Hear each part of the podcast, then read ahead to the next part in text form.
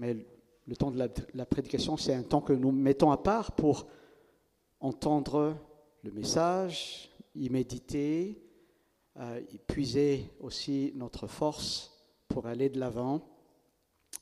Et euh, comme euh, certains d'entre vous savent que voilà, je fais une série de prédications sur l'épître de Paul aux Philippiens. Donc la dernière fois, j'ai déjà entamé les quatre premiers versets du chapitre 2. Aujourd'hui, je continue les versets 5 à 11, les versets 5 à 11 de Philippiens, chapitre 2, et le titre de, euh, le titre de ce message s'intitule Un appel à suivre le serviteur Seigneur. Un appel à suivre le serviteur Seigneur. Alors, ce passage va parler de, de l'échelle de grandeur selon Dieu. Hein La notion de grandeur peut être perçue de manière différente selon les sociétés, les pays et les cultures. Elle peut également être appréciée de diverses manières selon les individus, les modes de pensée, de vie, de classe sociale, ou encore selon les époques. Mais la grandeur est enfouie au fond du cœur de l'homme, elle est très présente dans toutes les sociétés et dans toutes les cultures. Les premières euh, pages de la Bible nous montrent que la tentation de devenir comme Dieu était déjà présente, et ce fut la cause de la chute. Et nous trouvons cela dans Genèse chapitre 3, verset 1. Le tentateur, Satan, a suscité en Ève le désir, la, convoitise de posséder ce que Dieu lui avait défendu. Et nous trouvons cela dans Genèse chapitre 3 encore, versets 4 et 5. Du coup, succombant à la tentation, Ève avait envie de connaître ce que Dieu ne lui avait pas révélé et d'être indépendante de Dieu. En chaque personne, en chacun de nous, se trouve le désir de vivre et de penser d'une manière autre que celle que Dieu attend. Adam et Ève voulaient être grands, non comme un arbre, ni un éléphant, ou encore comme l'univers, mais il voulait être grand comme le Créateur de toutes choses. Cela va sans dire que cet état d'esprit ne s'est pas arrêté du temps d'Adam et d'Ève. La société dans laquelle nous vivons aujourd'hui est fortement marquée par le désir d'être grand comme Dieu.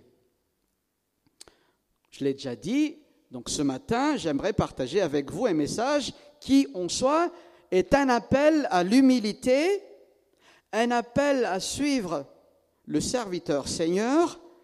Et pour cela, nous allons lire ensemble Philippiens chapitre 2, versets 5 à 11. Philippiens chapitre 2, versets 5 à 11. Au nom de Jésus-Christ, ayez en vous la pensée qui était en Christ Jésus.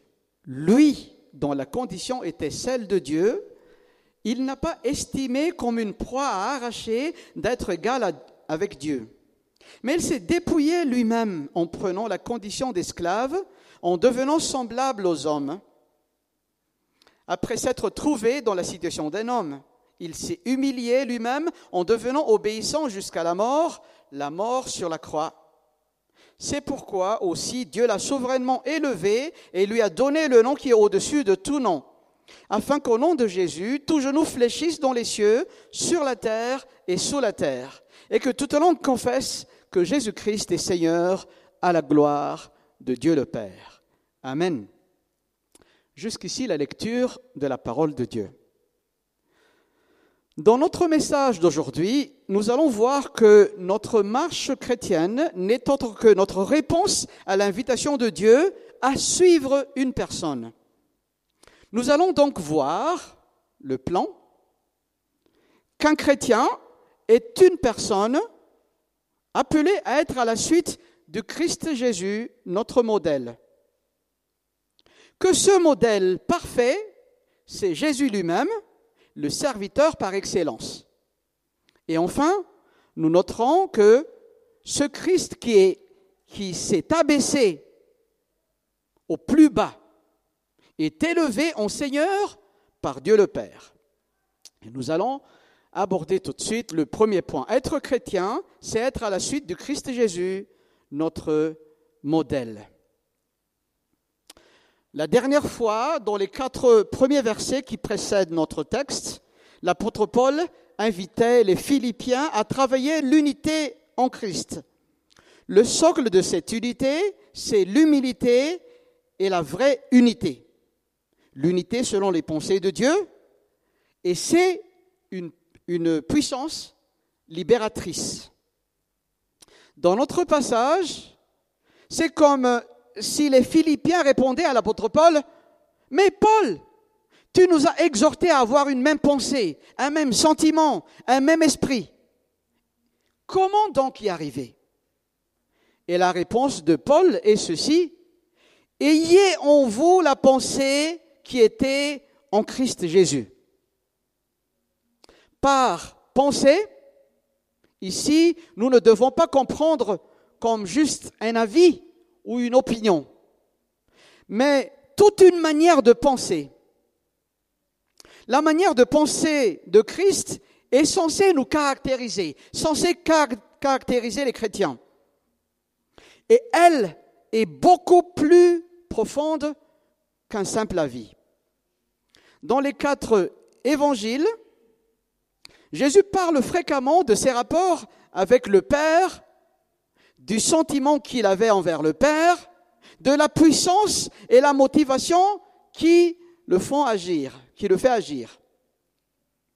Dans la personne de Jésus-Christ, nous voyons à la fois comment, en tant que fils de Dieu et en tant que fils de l'homme, Jésus a manifesté constamment une attitude d'absolue dépendance envers Dieu, son Père, pour donner à Dieu l'honneur et la gloire qui lui sont dus. Je vous invite à lire avec moi quelques versets qui nous montrent ce rapport privilégié entre le Père et Jésus, le Fils, et qui manifestent le cœur de celui qui s'est réellement humilié devant Dieu. Jean chapitre 5, verset 19. Le Fils ne peut rien faire de lui-même. Jean chapitre 5, verset 30. Je ne puis rien faire de moi-même. Mon jugement est juste parce que je ne cherche pas ma volonté. Jean chapitre 6, verset 38. Je suis descendu du ciel pour faire non ma volonté, mais la volonté de celui qui m'a envoyé. Jean chapitre 8, verset 29. Je ne fais rien de moi-même, mais je parle selon ce que le Père m'a enseigné. Celui qui m'a envoyé est avec moi. Il ne m'a pas laissé seul, parce que je fais toujours celui qui, ce qui lui est agréable. Jean chapitre 14, verset 10. Les paroles que je vous dis, je ne les dis pas de moi-même, et le Père qui demeure en moi, c'est lui qui fait les œuvres. La Bible définit l'humilité comme la douceur, la modestie et le renoncement à soi. Laisse-moi répéter cela. La Bible définit l'humilité comme la douceur, la modestie et le renoncement à soi.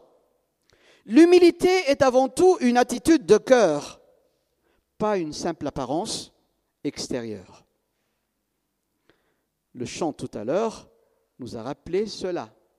Je renonce à tous mes faux semblants, mais je veux tout centrer sur toi. Et Jésus-Christ a manifesté dans son corps et par sa vie ce que sont la douceur, la modestie et le renoncement à soi. N'est-ce pas Jésus, le Fils de Dieu, le serviteur, Seigneur, qui nous invite tous à venir à lui quand il dit, venez à moi, vous tous qui êtes fatigués et chargés, et je vous donnerai du repos.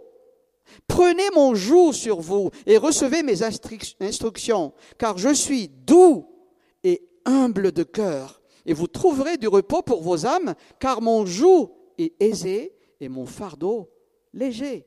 Matthieu chapitre 11, versets 28 à 30.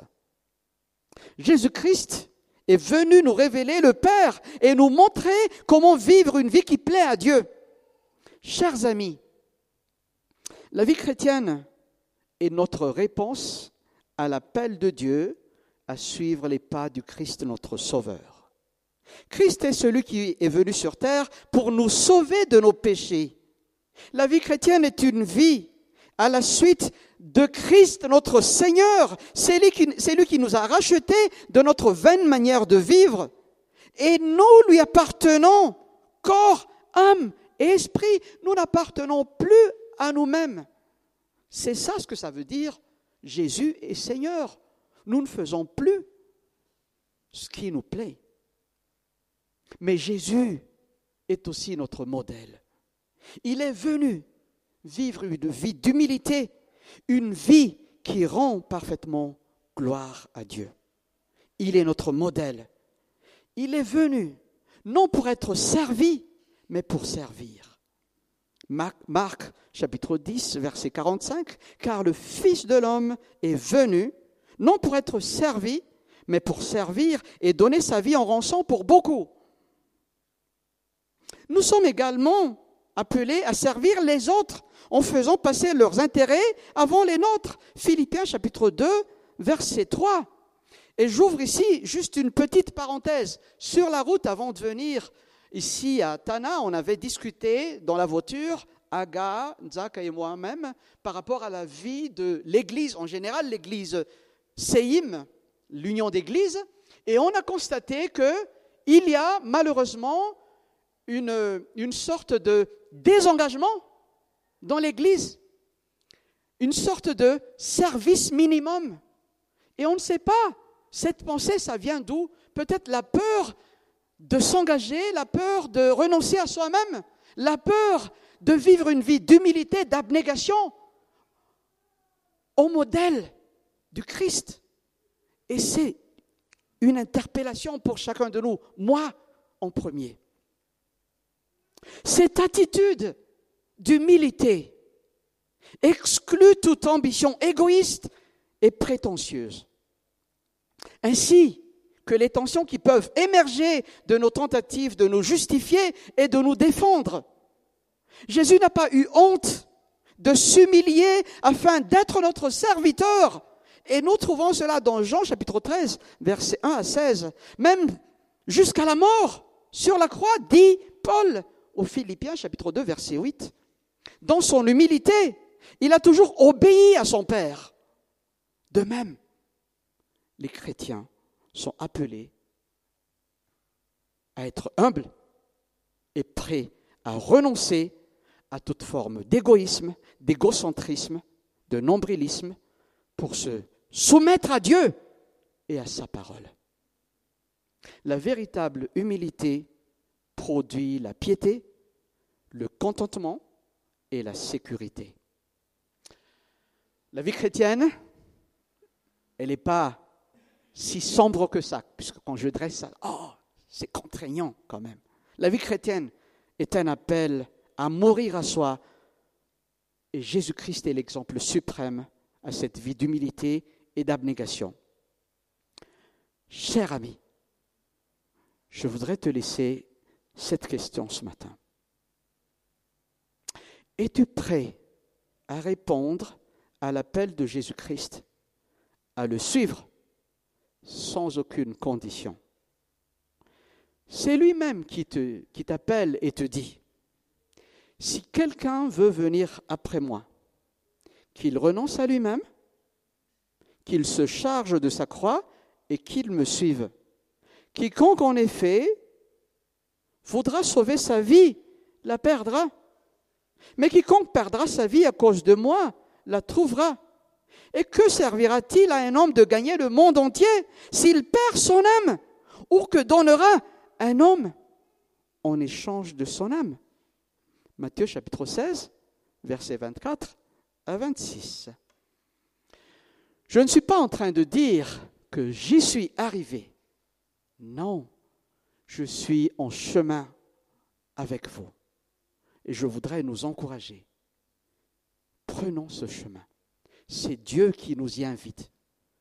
Et il nous donne avec cela le pouvoir, la capacité de le faire par, son Esprit Saint, par la puissance du Saint-Esprit qui agit en nous. Nous venons de voir qu'un chrétien est une personne qui est appelée à la suite du Christ Jésus, le modèle parfait de l'humilité.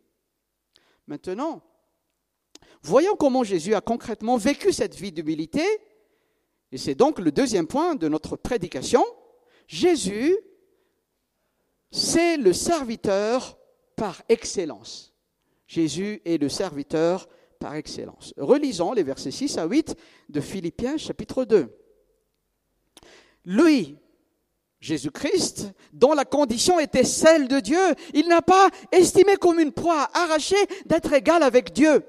Mais il s'est dépouillé lui-même en prenant la condition d'esclave, en devenant semblable aux hommes, après s'être trouvé dans la situation d'un homme.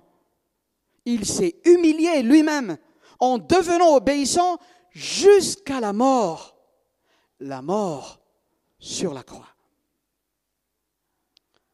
Tout à l'heure, on a parlé de la pensée. Et il y a cette pensée qui était en Jésus-Christ. Quelle est donc cette pensée?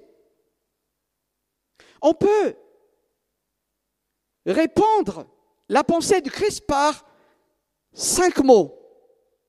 Et on trouve cela dans le verset 8. Il s'est humilié lui-même. Il s'est humilié lui-même. La pensée qui était en Christ était diamétralement opposée à celle qui était en Adam. Adam voulait s'élever et devenir comme Dieu. Le Christ, dont la condition était celle de Dieu, n'a pas estimé comme une proie à arracher d'être égal avec Dieu. Et nous avons ici une des affirmations les plus explicites de la divinité du Christ. Mais il n'a pas considéré son rang d'égalité avec Dieu comme un avantage à exploiter. La pensée qui était en Adam était l'exaltation du moi. Et il est par conséquent tombé dans le gouffre. En, Christ, il y avait l'abnégation, l'abaissement de soi. Et comme nous le voyons dans ce passage, il a été exalté à la position suprême. N'est-ce pas l'auteur des Proverbes qui a enseigné que l'orgueil précède le désastre et un esprit arrogant précède la chute? Proverbe chapitre 16, verset 18. Et le Seigneur Jésus a repris en disant, Qui se lèvera sera abaissé, et qui s'abaissera cela élevé. Matthieu chapitre 23, verset 12. Nos premiers parents furent tentés de s'emparer de quelque chose bien au-dessus d'eux, de devenir comme des dieux. Le serpent a bien séduit Ève quand il lui a dit, Vous ne mourrez pas du tout. Mais Dieu sait que le jour où vous en mangerez, vos yeux s'ouvriront et vous serez comme des dieux qui connaissent le bien et le mal. Genèse chapitre 3, versets 4 et 5. Cette place n'était pas pour eux. Cette place n'est pas pour nous. Et sans saisir était du vol à l'état pur. Mais il n'y a rien de cela chez notre Seigneur Jésus-Christ. Dans son cas, l'égalité avec Dieu n'était pas à saisir. Elle était sienne. Mais dès le commencement, il l'avait car il était Dieu. Il ne pouvait pas être plus haut qu'il ne l'était. Étant devenu homme, Jésus fut loin de l'esprit et de sa puissance. Par conséquent, au lieu d'agir par la simple force de sa propre nature divine, Jésus, agissait dans la puissance de l'Esprit.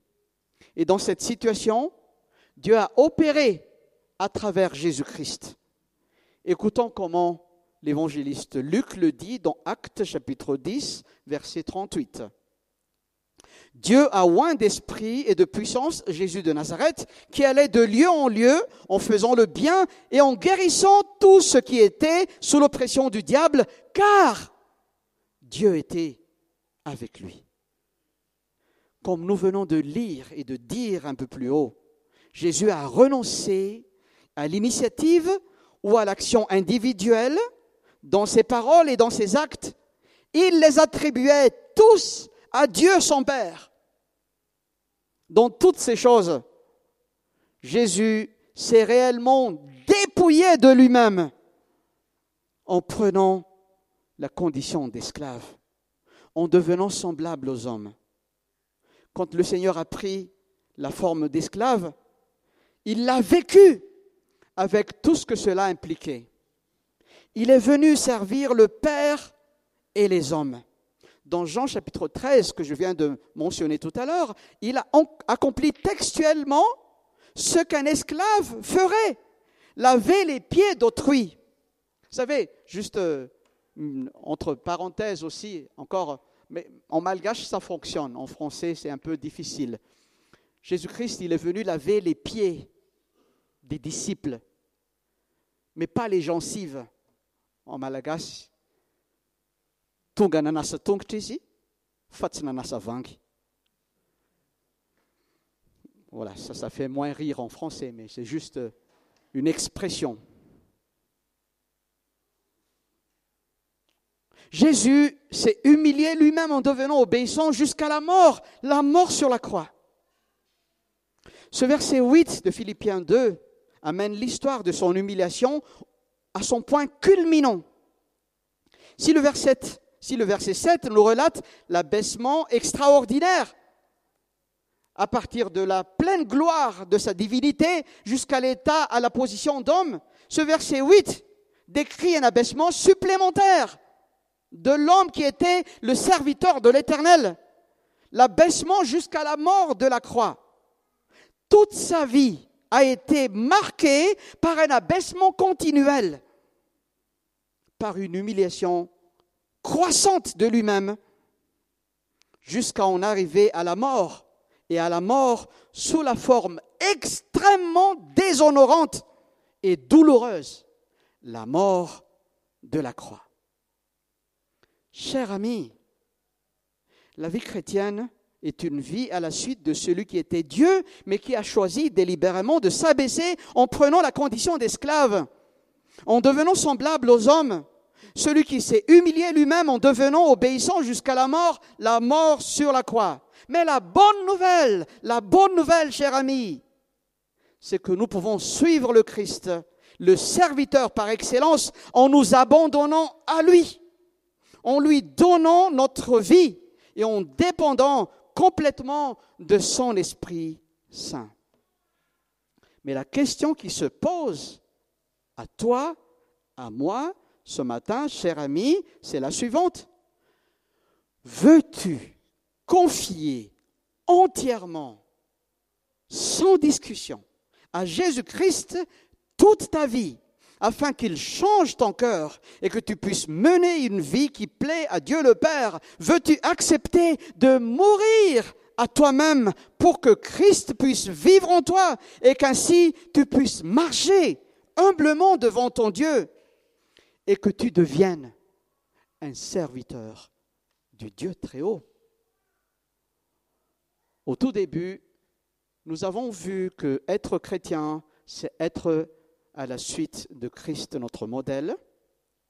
Ensuite, la vie chrétienne est notre réponse à l'appel de Dieu à mourir à nous-mêmes et continuer à marcher dans l'humilité. Être à la suite du serviteur par excellence, Jésus-Christ, le serviteur de Yahvé. Ce qui nous conduit au troisième point de cette prédication. Être chrétien, c'est louer et adorer le serviteur Seigneur. Être chrétien, c'est louer et adorer le serviteur Seigneur. Relisons les versets 9 à 11 de Philippiens 2. C'est pourquoi aussi Dieu l'a souverainement élevé et lui a donné le nom qui est au-dessus de tout nom, afin qu'au nom de Jésus, tout genou fléchisse dans les cieux, sur la terre et sous la terre, et que toute langue confesse que Jésus est Seigneur à la gloire de Dieu le Père. Si nous lisons bien les versets 5 à 8, nous trouvons que c'est Christ qui en est le sujet. À partir du verset 9, c'est Dieu qui est le sujet des trois versets suivants. Cela veut dire que l'humiliation est le fruit de l'obéissance du Christ. L'exaltation est le fruit de la volonté de Dieu le Père. Ici, nous trouvons encore une fois que le Fils de Dieu n'a rien revendiqué. C'est son Père qui l'a souverainement élevé et lui a donné le nom qui est au-dessus de tout nom. Mais quel est ce nom? Quel est ce nom que le Christ a reçu? Dans l'Ancien Testament, quand l'Éternel s'est révélé à Moïse, dans Exode chapitre 3, verset 14, Dieu dit à Moïse, Je suis celui qui suis. Nous avons ici le fameux tétragramme, et dans la confession de foi juive de l'Ancien Testament, il est écrit, Écoute Israël, le tétragramme, Yahvé, notre Dieu, Yahvé est un. Or, les Juifs ne lisaient pas le nom de Yahvé car c'est trop sacré pour eux. Chaque fois qu'ils rencontrent le tétragramme, ils prononcent Adonai. Et Adonai est le mot hébreu, mais en grec, nous avons le mot kurios, et qui se traduit Seigneur en français. Jésus quand il est appelé Seigneur, reçoit donc le nom de Dieu, le tétragramme, Yahvé. En fait, ce titre pose une question. Quand ce nom est attribué à Jésus, comment est-il compatible avec l'unicité de Yahvé Cela n'est possible qu'à cause de la divinité du Christ, préexistant et un avec le Père. Lisons ensemble Jean chapitre 10, versets 27 à 30. C'est le Seigneur Jésus qui dit, Mes brebis entendent ma voix. Moi, je les connais et elles me suivent. Je leur donne la vie éternelle. Elles ne périront jamais. Et personne, personne, personne ne les arrachera de ma main. Mon Père me les a donnés, est plus grand que tous. Et personne, personne, personne ne peut les arracher de la main du Père. Moi et le Père, nous sommes un. Amen.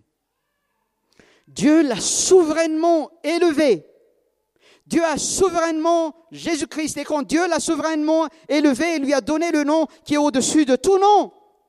C'est qu'afin, c'est afin qu'au nom de Jésus, tout genou fléchit dans les cieux, sur la terre et sous la terre. Et que toute langue confesse que Jésus-Christ est Seigneur à la gloire de Dieu le Père. Ce Jésus autrefois méprisé, rejeté, a un tel renom. Et finalement, tout être créé devra s'incliner devant lui et confesser sa seigneurie. Et quand l'univers rassemblé lui rendra hommage, que ce soit de bon gré ou sous une contrainte douloureuse, tout confessera que Jésus-Christ est Seigneur à la gloire de Dieu le Père. Quand l'apôtre Jean a reçu la révélation de Jésus, qui a été donnée pour montrer à ses serviteurs ce qui doit arriver bientôt. Il dit dans Apocalypse chapitre 1 versets 7 et 8. C'est donc l'apôtre Jean qui dit, Voici qu'il vient avec les nuées. Tout homme le verra, même ceux qui l'ont percé, et toutes les tribus de la terre se la montreront à son sujet. Oui, Amen. Je suis l'alpha et l'oméga, dit le Seigneur Dieu, celui qui est, qui était, qui vient, le Tout-Puissant. Et ici, on parle de Jésus-Christ, celui qui est mort, mais qui est ressuscité et qui vit éternellement. Il porte aussi le nom du Seigneur Dieu, le Tout-Puissant, et encore une fois en grec on dit le Pantocrator, le Tout-Puissant. Cher ami, comment est ta vie d'adoration et de louange devant ce nom souverainement élevé? Ce nom devant lequel tout genou fléchit dans les cieux, sur la terre et sous la terre. C'est là où nous comprenons que l'adoration et la louange sont tout sauf une apparence trompeuse la, louange et l'adoration sont des sacrifices offerts à Dieu, le fruit des lèvres qui confessent le nom de Jésus-Christ comme Seigneur et Dieu. Et tout cela à la gloire de Dieu le Père. Et nous pouvons même trouver cela dans Hébreu chapitre 13, verset 15. Je termine ce message. Pour terminer, je voudrais juste rappeler que la vie chrétienne est une réponse de l'homme à suivre le Christ Jésus le modèle par excellence dans l'obéissance à Dieu, dans le service pour Dieu, le Père, et dans la soumission inconditionnelle à Dieu. Nous ne pouvons pas mener cette vie comme le Christ l'a fait, sans faille, sans péché, par notre propre force. Nous le pouvons en abandonnant à Jésus notre vie, nos désirs, et en dépendant entièrement de son Esprit Saint et en lui accordant toute la place qui lui est due dans notre vie. La place du Seigneur, la place de Dieu, la place du meilleur ami, la place du Maître, la place du Sauveur. La vie chrétienne, cher ami, c'est une vie d'adoration et de louange à celui qui s'est abaissé en prenant la condition d'esclave, en devenant semblable aux hommes, celui qui s'est humilié lui-même en devenant obéissant jusqu'à la mort, la mort sur la croix, mais qui est souverainement élevé et qui a reçu le nom qui est au-dessus de tout nom, afin qu'au nom de Jésus, tout genou fléchit dans les cieux, sur la terre, sous la terre, et que toute langue confesse qu'il est Seigneur à la gloire de Dieu le Père. Bien-aimés en Christ, soyez tous bénis et à Dieu seul soit la gloire. Je vous invite encore à la prière. Dieu notre Père, nous te remercions pour ta parole qui est esprit et vie. Merci Seigneur car tu nous parles encore aujourd'hui. C'est la preuve que tu nous aimes profondément. Nous te demandons, Père, d'œuvrer dans chaque cœur qui a entendu ta parole aujourd'hui. Que nos cœurs soient comme une terre réceptive, fertile et qui produit beaucoup de fruits à ta gloire. Que nous puissions considérer avec sérieux et en toute sincérité d'être à la suite de Jésus-Christ, notre modèle. Je prie, Seigneur, pour celles et ceux qui n'ont pas encore pris la décision de confesser son péché, qui n'a pas encore pris la décision de t'accepter comme Seigneur et Sauveur personnel de sa vie. Je prie, par la puissance du Saint-Esprit, que tu fasses le chemin dans son cœur, qu'il soit conscient que toi tu l'aimes, que tu as donné ta vie sur la croix, mourir à sa place, afin qu'il reçoive le pardon de ses péchés et qu'il devienne ou elle devienne un enfant de Dieu. Que nous puissions tous, Seigneur, abandonner complètement nos vies, nos pensées, nos désirs à celui qui s'est abaissé jusqu'à la mort sur la croix. mais qui est ressuscité, qui vit éternellement. Que nos vies soient dédiées à la louange et à l'adoration de Jésus-Christ, le Seigneur des Seigneurs, le nom au-dessus de tout nom et le nom devant lequel tout genou fléchit dans le ciel, sur la terre et sous la terre. Je prie de tout mon cœur que ceux qui n'ont pas encore fait la paix avec toi, Dieu notre Père, viennent à reconnaître en Jésus le Sauveur de son âme et le Seigneur de sa vie. Père éternel, nous te demandons de faire de chacun de nous des adorateurs de Dieu en esprit et en vérité, que nous soyons des serviteurs à la suite du Christ, le serviteur Seigneur par excellence. Jésus-Christ, notre modèle, notre Sauveur et notre Seigneur. Père éternel, sois élevé, glorifié, sois magnifié dans nos vies, dans nos familles, dans ton Église, dans cette nation, partout dans le monde entier, sur toute la terre, dans le nom glorieux et puissant de Jésus-Christ. Nous avons ainsi prié. Amen.